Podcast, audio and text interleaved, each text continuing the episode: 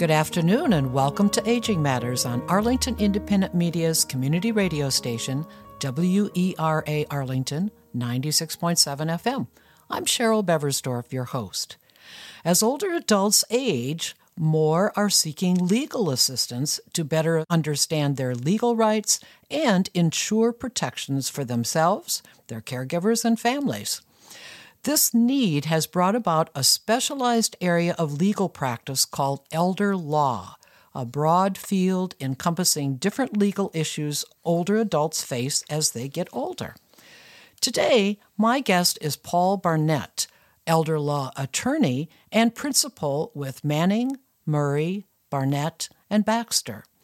He's going to explain what older adults and their loved ones should know when hiring an elder law attorney, and he'll also discuss the wide range of legal matters affecting older or disabled persons, which elder law attorneys handle for their clients. So, welcome, Paul, and thank you for joining me today. Well, good morning, Cheryl. Thank you for having me. Okay, well, Paul I gave a little bit of a hint as to what elder law is, but we, since that's exactly what you are, explain that more in detail and help us understand a little more about how elder law differs from general practice. Well, Cheryl, that's a, a great question. Um, and I heard you use the word specialist and there are there are there is actually a certification that a elder law lawyer can get to be a certified elder law uh, practitioner. But I, I hesitate um, to use that word because in the field of elder law, I don't think it's possible for an elder law attorney to be a master of all the areas that they confront. There are certainly sub areas that you can become a specialist in, like Medicaid planning um, or estate planning or guardianships, and these these are sort of sub areas of elder law.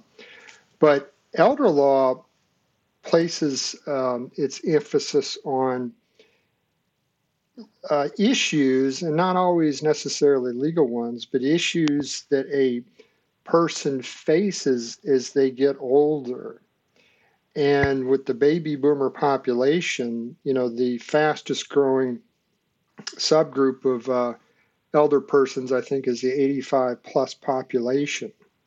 So we really have this huge segment of our population that's getting older and older, and they're facing a variety of issues that go along with that.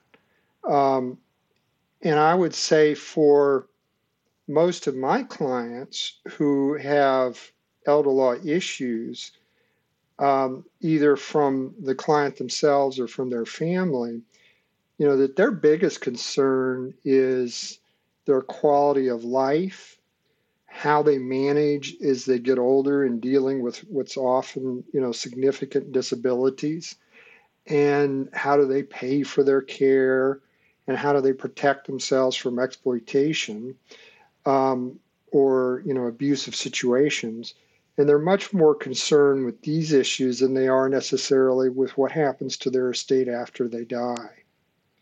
So, to me, an elder law practitioner is integrating legal planning and problem solving into a larger personal, uh, a larger picture of personal um, estate planning needs um, with a big picture holistic approach.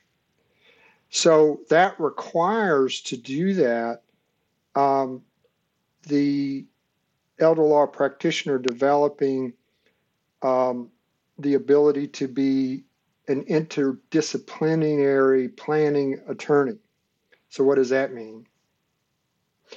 That means that if an elder person comes to my office with a set of issues, there may be some legal issues that I can do myself, whether it's the drafting of wills, powers of attorneys, living trust, or a discussion about public benefits planning using Medicaid to pay for long term care. These are certainly legal issues that an elder law practitioner should be well versed in, but they also may have issues arising in the home that aren't legal, but they're very practical ones and they're not aware of how to deal with it you know, uh, for example, you know, I had a client who was really had no family and wanted to live in her home, uh, but she couldn't care for herself there. And she didn't want to go to a retirement home or to a nursing home. And she wasn't quite able, uh, uh, able to figure out how to pull this off. The local county adult protective services was getting increasingly concerned about this person's, you know, um, being forgetful, not taking medications they needed to, falling, and the and, and that is a horror story you hear about, or I hear about regularly about people who fall in their homes and can't get up and are found days later and tragically sometimes after they've died. So we worked with this client to um, connect with a local care planning agency whose job is to uh, assess an elder person's needs, uh, what their physical limitations are, what their capabilities are, and then design a plan to meet their objectives, which is, in this case, was to stay at home. So through this care planning agency, um, they were able to bring in aides to help her at first, just um, a few hours a day with meal preparation, light housekeeping, uh, medication management. And then as time went on, they increasingly got into the home uh, more and more. But it helped her achieve that goal of staying at home, improving her quality of life, because that's what she wanted, and her feelings of independence. Um, and that is not using a traditional legal tool to solve that problem. And that's why, you know, as an, an, a good elder law practitioner will have, in a sense, uh, either alliances or partnerships with a number of other professionals in the community that can assist in meeting this older person's needs. That's really helpful because obviously you gave a wonderful example of how you, as an elder law attorney, assisted a particular client for an issue that relates to growing older. So I'm going to ask a couple of questions about contacting and working with an elder law attorney. The first being, at what age should a person contact an elder law attorney and and establish a relationship? And Tell us a little bit more about that and how elder law attorneys bill for their services so that people would begin to understand well, what, what should I be thinking about as I get to this age, which you're going to tell us about more? At what age should a person contact an, uh, an elder law attorney is very specific to the case. In some sense, the word elder law is is limiting to at least the perception by the public. Because if you if you look at what elder law practitioners do what you'll find out is they're helping a broad spectrum of the population. These are the attorneys that know how to do or know how to handle issues related with disability. And disability arises at any age or can arise in any age. And, you know, in any one year, the, the risk of incapacity to a person is greater than death. So, an elder law practitioner may be dealing with somebody who's in their 40s, who perhaps they suffered a, a stroke and they need nursing home care, or somebody in their 60s who doesn't consider themselves elderly, but now they have early onset dementia and you know the, uh, the the family doesn't know how to deal with the variety of issues that are associated with that. Uh, so it's not to me it's it's not that you're elderly per se that should define when you see an attorney. I would say big picture everybody in my opinion needs to have a power of attorney for finances and a medical directive for healthcare decision making. It doesn't matter what age you are, or you know, as long as you're over 18, um, or whether you have any disabilities or not. if you don't have those two documents in place and something happens to you, and I see it happen all the time, where somebody younger didn't think they would need that or just didn't give it any thought, finds themselves in a situation um, through a car accident or some type of accident where they're not able to care for themselves and they're not able to sign those documents. So the remedy in that situation is to go to court and have a guardian and conservator appointed. And that is uh, an unnecessary and expensive and time consuming process that's easily avoided by having these two documents in place. So, at a minimum, I would say everybody should be, at least be contacting an estate planning attorney to get those documents in place. And uh, having a will or a trust is a sort of a separate issue, and that has to do obviously with what happens to your estate when you die. If you're a family member and you're noticing mom or dad or a sibling or somebody starting to have concerning issues either with their physical or or uh, even their uh, like impairments of the of cognition or memory or decision making, then of course you want to address that from a healthcare perspective and get to the right doctors to see what's going on.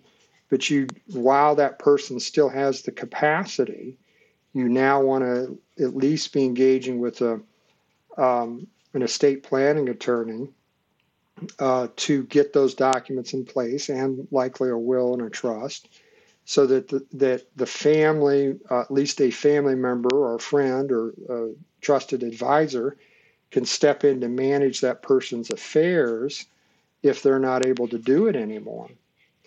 Um, so, you know, that could happen at any age to a person where they're beginning to show diminished capacity. Um, if you wait too long, and the person's not able to sign documents because they lack the capacity to sign them, then it's too late. And you are really mentioning some very important topics, as I said, that um, may occur in the life of the older adult or their caregiver. Uh, the caregiver is worried about them or the, the family member.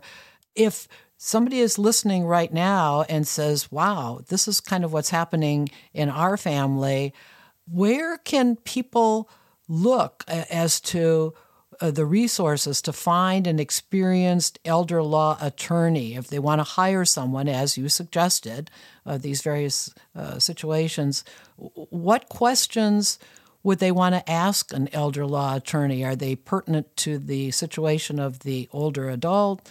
And Conversely, what questions you, for example, if you're talking with a new client, what would you be asking the older adult and their family if, if they want to hire an elder law attorney? I just want our listeners to understand if they're ready to do this or think they are ready to do this, what do they need to know?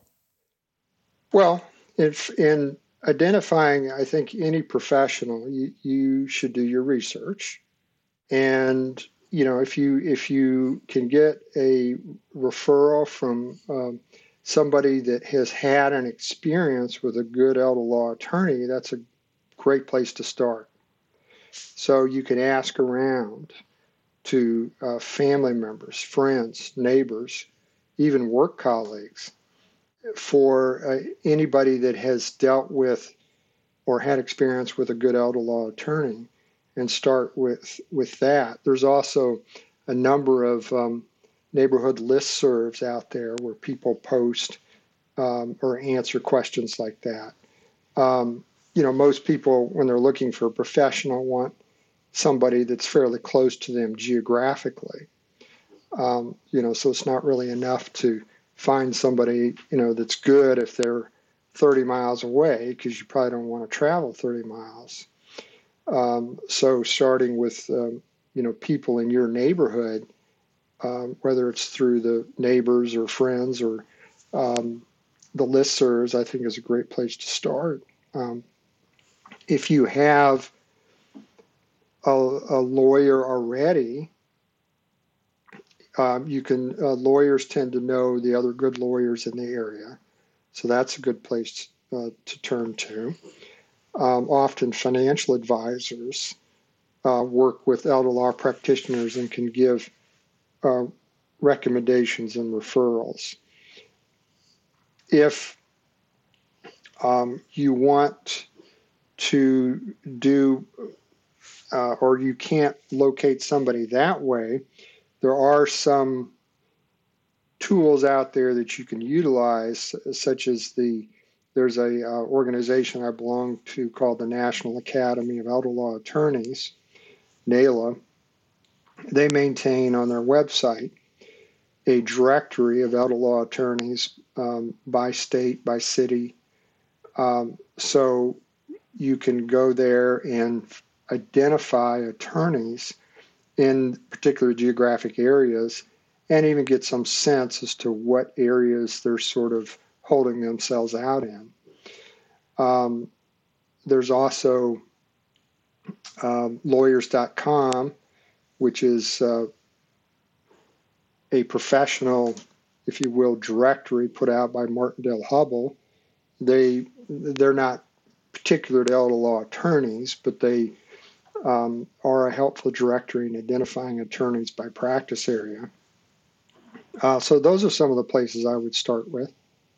And when you interview someone or a family, are there certain questions that you ask uh, that our listeners should be writing down to make sure that if I bring nothing else to someone that I want to talk with, I should have this kind of information to to help you better understand whether it's a good fit. Well, absolutely. Um, there there are uh, questions. You know, sometimes people set up appointments with me um, and identify the issue that they think is their issue when it really isn't their issue. So that's the first uh, step whenever I meet with somebody is identifying what the real issue is uh, that they're trying to solve. Um, you know, for example, the the woman I mentioned before earlier about wanting to stay in her home, the reason that she came to me in the first place was because Adult Protective Services was bothering her and she wanted me to do something about it. And the answer wasn't fighting Adult Protective Services, the answer was getting her set up in her home in a way that made it safe and um, uh, appropriate for her to stay there, which then calmed down Adult Protective Services.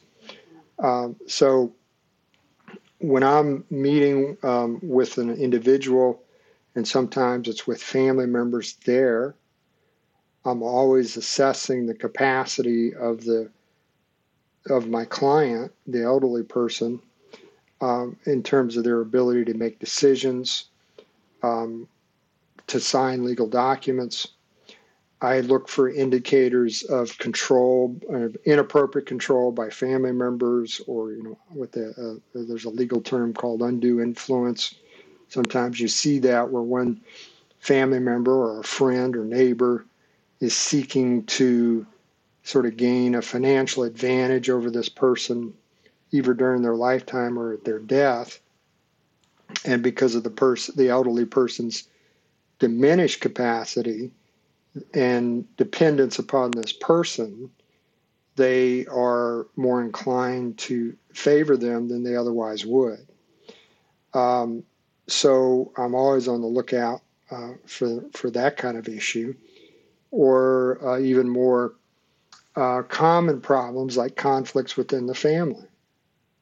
You know, if a person comes to me and they want to do an estate plan, and they've got um, several children and they don't all get along, um, that's an important factor to know, both in terms of who they pick to manage their affairs, um, because you certainly wouldn't want children who are in conflict with each other to be appointed uh, together if they can't make decisions together.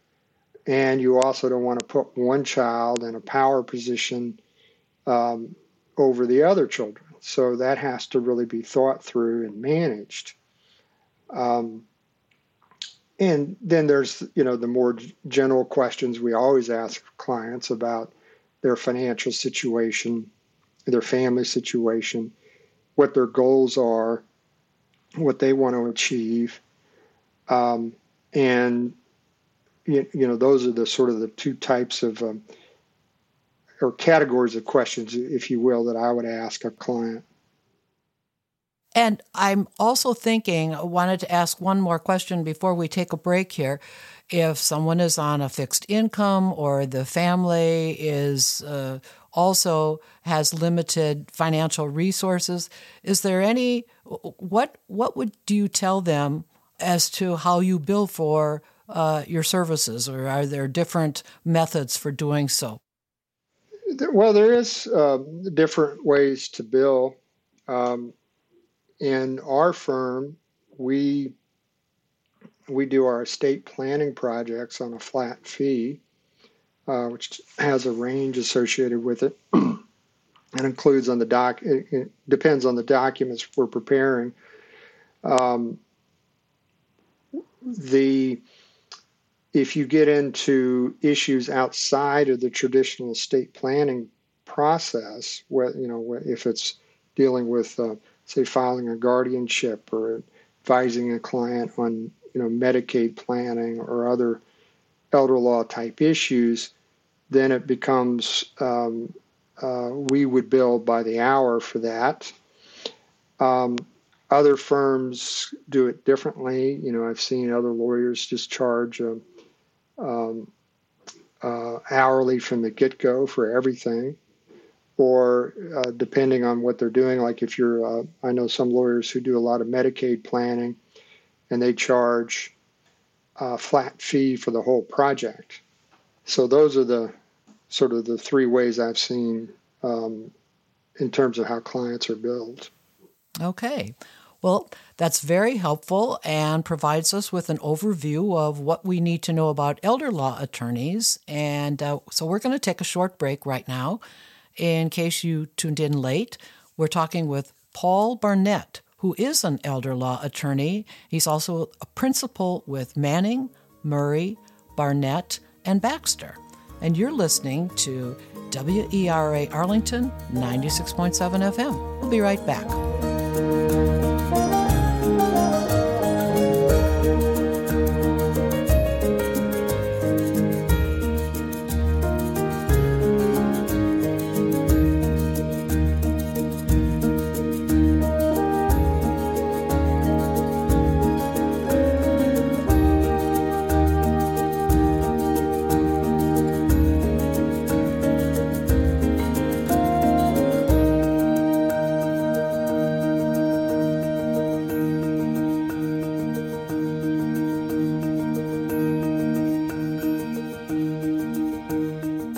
Welcome back.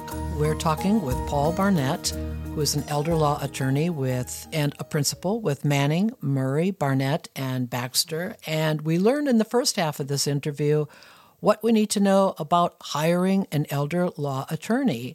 And Paul, during our the first half of the interview, you talked a lot about um, some of the legal areas that elder law includes, but did we miss anything? Are there other legal areas that our listeners should know about in case they might have need of, of services of an elder law uh, attorney and they want to learn more about? Well, uh, yeah, as you know, as we talked at the beginning of, uh, of the hour, the a legal issue that affects an elderly person is an elder law problem. And that can arise in any number of different situations. I mean, you could be in a, a say, a healthcare facility, and the hospital might decide uh, that you're not capable of managing your affairs, and they want to file for guardianship. That's a that's an elder law issue. Um, you could be looking at entering um, um, some type of uh, um, long term care facility. Um, there's certainly financial considerations associated with that, which elder law attorneys can help with, um, either from public benefits like getting Medicaid to help pay for it, or just advising the client on uh, their uh, uh, overall financial situation, the tax implications, on the tax deductions available to them as they enter it, the different types of long-term care planning facility, long-term care facilities are out there, um, because there's a variety of different models. Um, there's uh, issues associated when a person retires with Social Security, Medicaid, Medicare. If you're a veteran, there's a whole field of veteran benefits laws, and I would suggest most elder law attorneys don't practice veterans benefits, but it's a significant benefit if you are a combat veteran. And of course, the traditional estate planning is always part of an elder law attorney's practice. End of life planning, abuse or exploitation of older people, the management of your affairs, that can become an elder law issue. Like if you don't, if somebody's mismanaging your affairs that you entrusted, or if you don't have anybody to manage a lot of elder law attorneys will uh, help act as your agent or your trustee and help manage your affairs.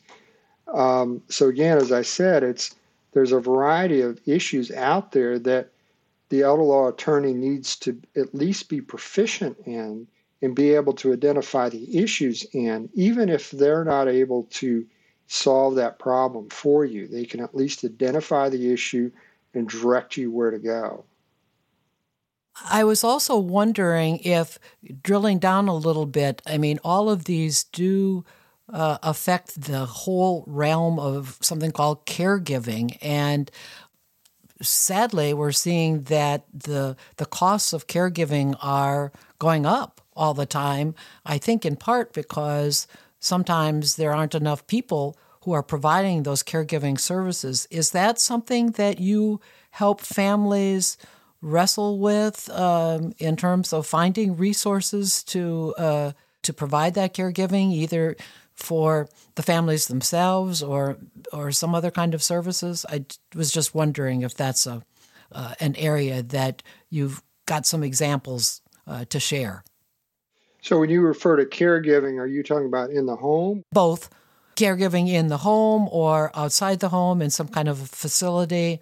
Um, I'm just wanting to talk about the the rising costs and and how that impacts on the families especially for some example, someone who has Alzheimer's disease and is going to require caregiving for years and years to come. And um, how do they handle that? Yeah, well, that that is a is a big concern and and questions I get a lot from clients. You know, how do I pay for this? it's either how do I pay for it if it happens, or it is happening. How do I pay for it? And everybody's case is different.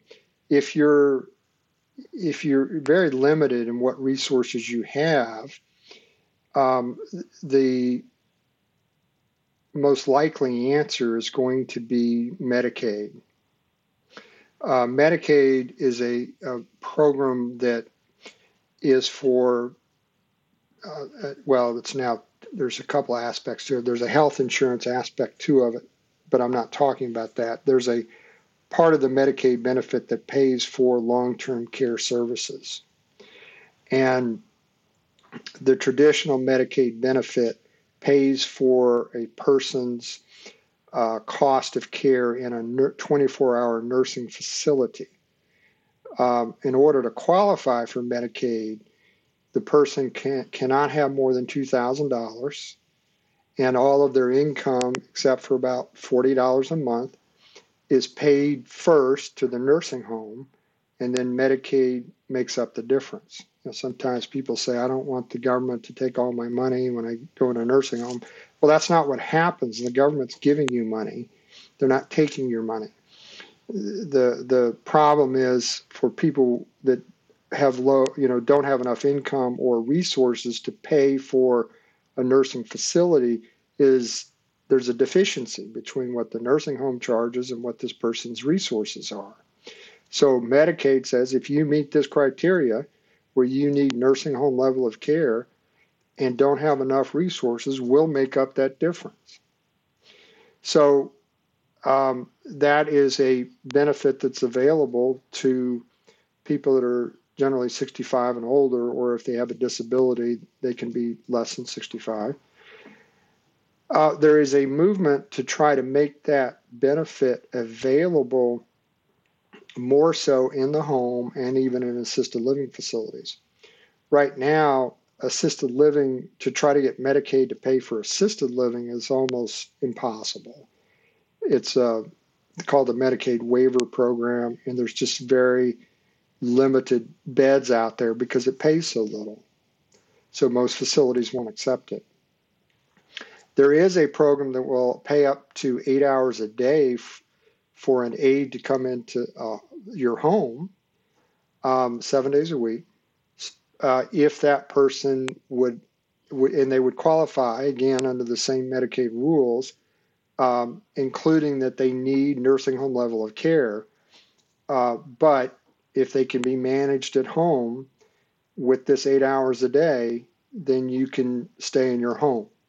Now, sometimes families utilize that to supplement care they're already providing.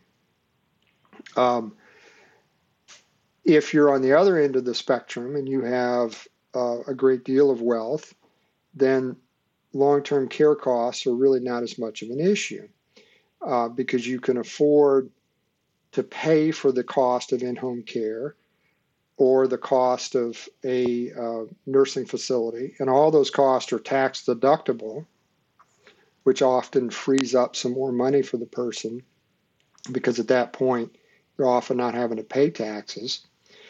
Um, or they can use their resources to sort of plan ahead by going into what's called a continuing care facility um, where um, in this area we've got a number of them, like the Goodwin House uh, is an example of that, or um, where they will commit to you to take care of you for the rest of your life, but you have to come in reasonably healthy. You have to come in independent, live in an apartment, and you've got to pay a bunch of money up front.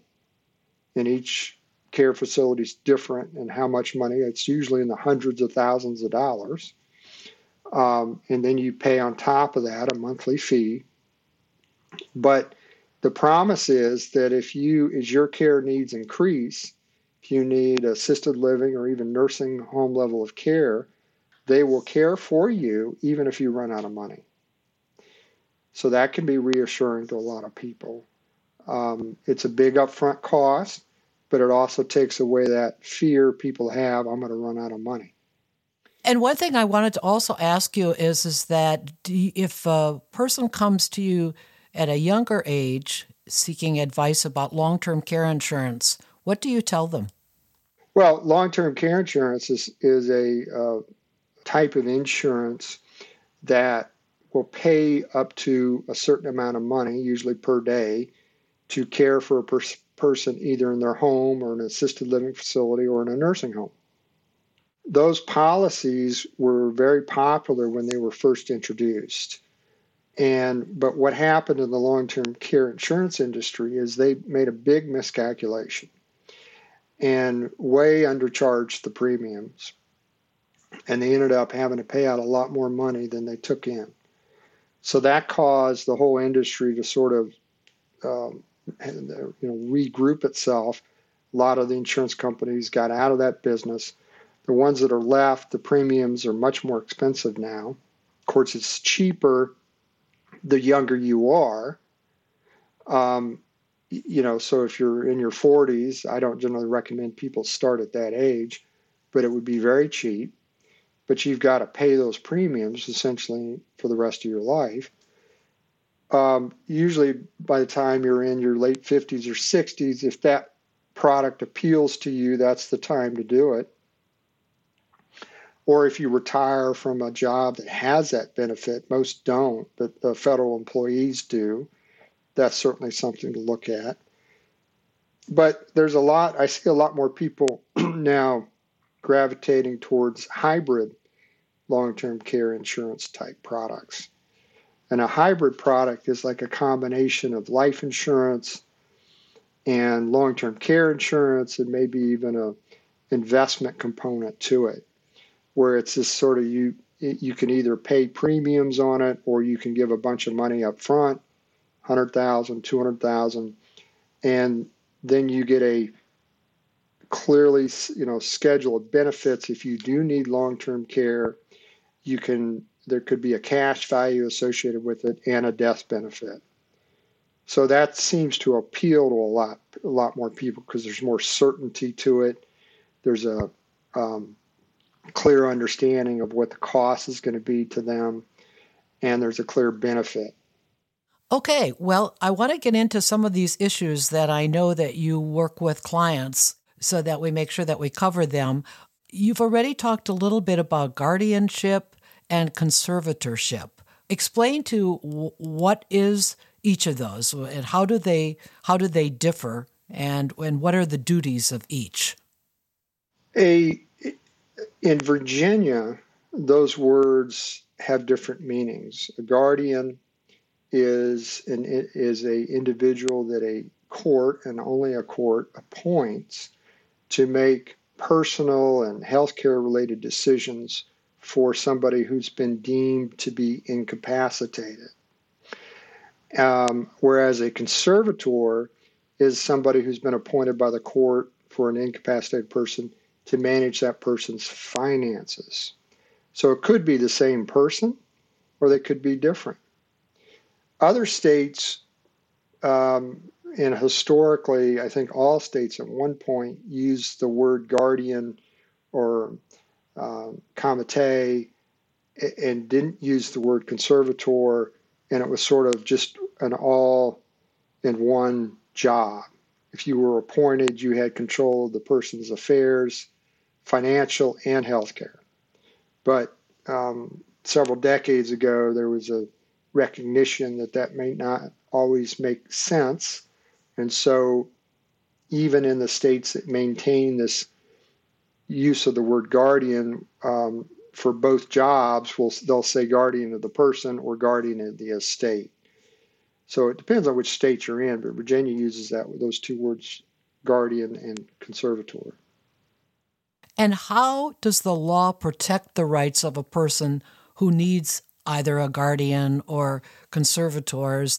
What do they need to know about that? And is there a certain time frame in which the guardianship or conservatorship is in effect?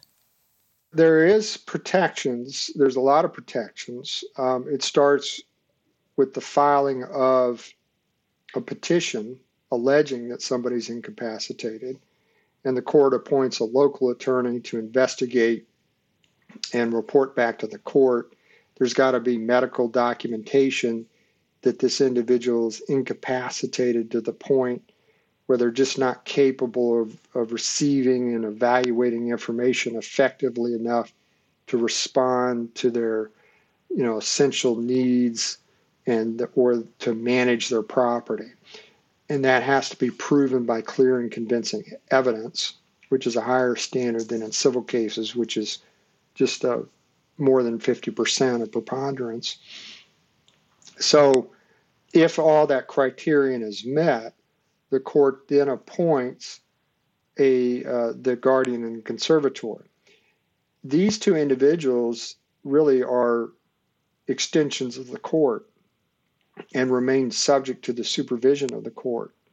So the court will require from both of them uh, reports, typically annually, saying, in the case of the guardian, tell us what you've been doing, guardian. Have you been visiting your person? What are their needs? Where are they? Um, what's changed? Um, do you think the guardianship is still needed? And, you know, uh, these sorts of questions. And that report is filed with the local Department of uh, Social Services. And if it is not filed, then um, action is pursued by the court against that person either to get them to file it or even potentially to remove them. The conservator has more reporting requirements because they're dealing with this individual's money. when the court appoints them, the there's an initial determination of a of the value of this person's estate. So if they have, let's say, five hundred thousand dollars, the court will appoint a bond or require a bond from the conservator of at least that amount. Could be more. And then when that person qualifies as conservator, they have to actually post surety on the bond, which is done through a local insurance company that guarantees their performance. So if the conservator would run off with the money, there is actually an insurance company there to make the person's estate whole. And then the court requires um, accountings from the conservator and says, tell us how you've been spending the money. And it's a very detailed accounting down to the penny. And, you know, these are scrutinized, they're audited, and there's determinations made that the money's being spent for the benefit of the person. You know, it's not being spent on the conservators, you know, um, vacations or gambling trips and this sorts of thing. So uh, there's a lot of accountability in Virginia for guardians and conservators. Okay. Another area that I know that elder law attorneys are involved with are constructing wills and trusts. So, talk about that. Why is that important for older adults and their families to to do that? Start with that. Uh, whenever I work a, uh, or develop an estate plan for a client or clients, you know, the main objective that I have as their attorney is to meet their goals. So, you know, we collect the um, uh, information about the individual, the couple's finances, what assets they have, what liabilities they have, what real properties they own. Um, you know, whether they have retirement accounts um, or own businesses, all, you know, all these sorts of questions. And then we discuss with them what their goals are. You know, very common. It's it's that I want to leave it to my spouse if they're married, uh, and then to my children. Or if there's no children, then it's to family, friends, charities.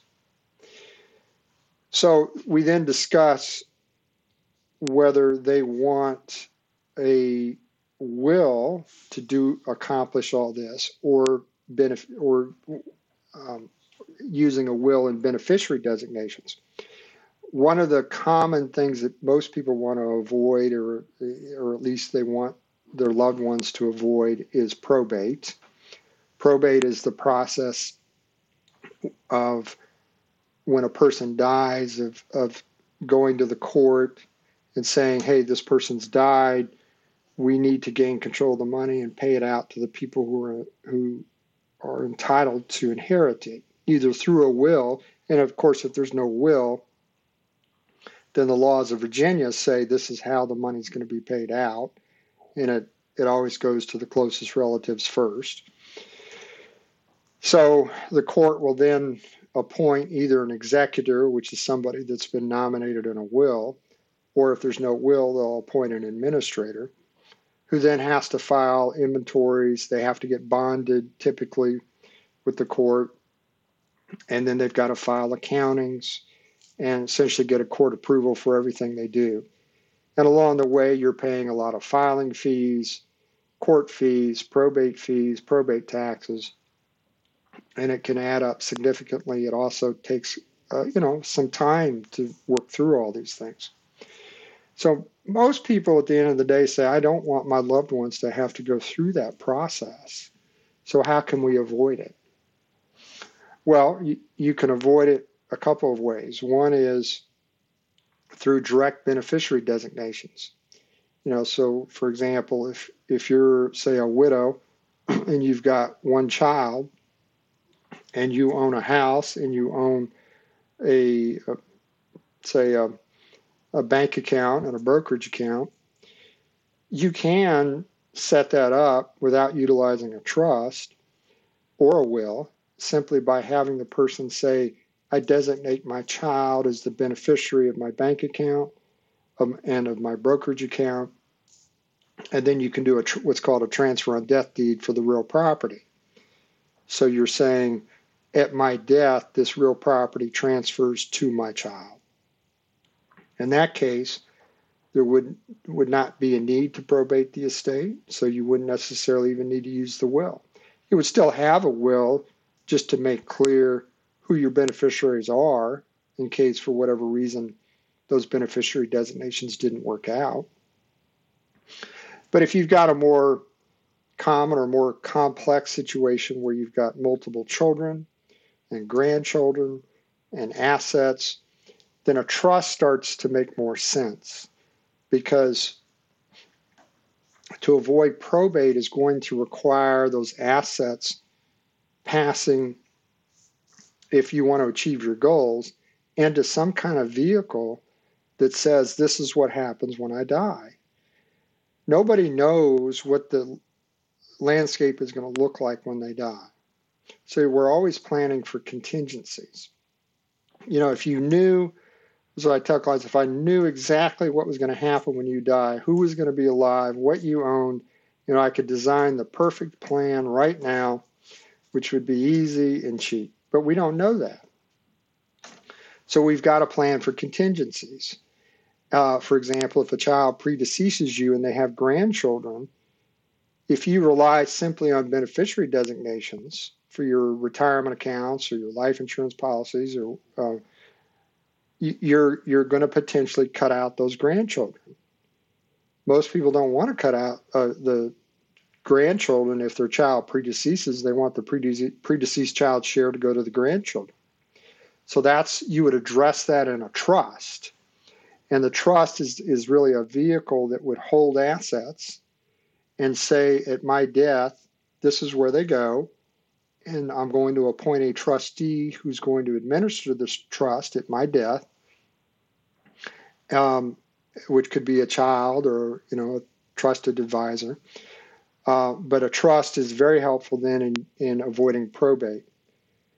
It's also very helpful in helping to protect against exploitation, if you will. You know, as a person especially if you've got a single person or a widow or a widower and they're sort of diminished capacity, if you put assets inside of a trust, it's much harder for somebody to come in and exploit that person and grab those assets. It's easier if they're outside the trust. So it also has a real benefit to the person while they're alive. Okay, and we're getting close to the end, and I wanted you to to define the difference between non durable power of attorney, the durable power of attorney, and special or limited power of attorney. And then another question would be the medical power of attorney. If you can just give our listeners some understanding of that and then maybe where they can get more information. But I wanted to be sure that you covered that quickly. A medical power of attorney is uh, what we call in Virginia an advanced medical directive where you're saying if I'm not capable of making my own medical decisions, then this is what I want to happen. And that's where you would say, I want, uh, say, I want Cheryl to be my agent for healthcare decision making. I would say that in my medical directive. Could also address uh, end of life issues there if, if that's um, what you want to do. A power of attorney is where a person is giving legal authority to another individual to do some specific act that they themselves could do. So it could be limited or a specific power of attorney. Like very often, if somebody is selling real estate, maybe they live out of town or even out of the country, um, they they need somebody local to handle the closing. So they'll call me and they say, Paul, will you be my uh, agent to handle the closing for me? And I say, sure. So we'll draw up a specific power of attorney that gives me the authority to attend closing and do everything they could do at the closing. But that's that's all I can do with it. Once that closing happens, it's done. There's there's no further use to that specific power of attorney. A general power of attorney is a very broad and powerful document because it's designed to give the agent all the powers over individuals, um, and not just financial, but really all areas of contract, of tax, uh, dealing with tax authorities, um, financial institutions, life insurance companies, um, changing your address at the post office. Um, it's a very powerful document. And it's effective when you sign it unless you condition it on some event, such as your incapacity. Um, um, and it's also only effective for so long as the principal has c- capacity. And, or, and which is not what most people want. They say, no, no, I want this to be uh, used when I don't have capacity. You say, well, then we need to make it a durable general power of attorney because you need to put this special language in there that says this power of attorney will survive my incapacity. Without that in there, then it's just a general power of attorney. Okay. Well, any final comments that you'd like to make in terms of being an elder law attorney or things that people should know, Paul?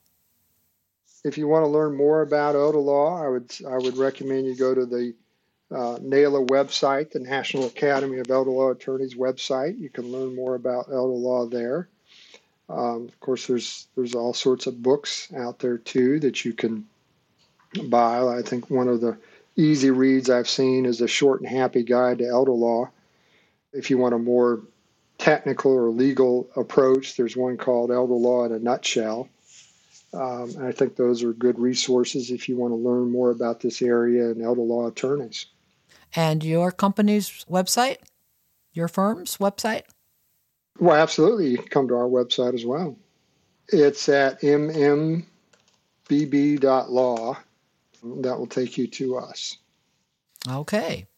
Well, I want to thank Paul Barnett, elder law attorney and principal with Manning, Murray, Barnett, and Baxter Thank you for joining me today, Paul. Well, thank you for having me, Cheryl. I really enjoyed it.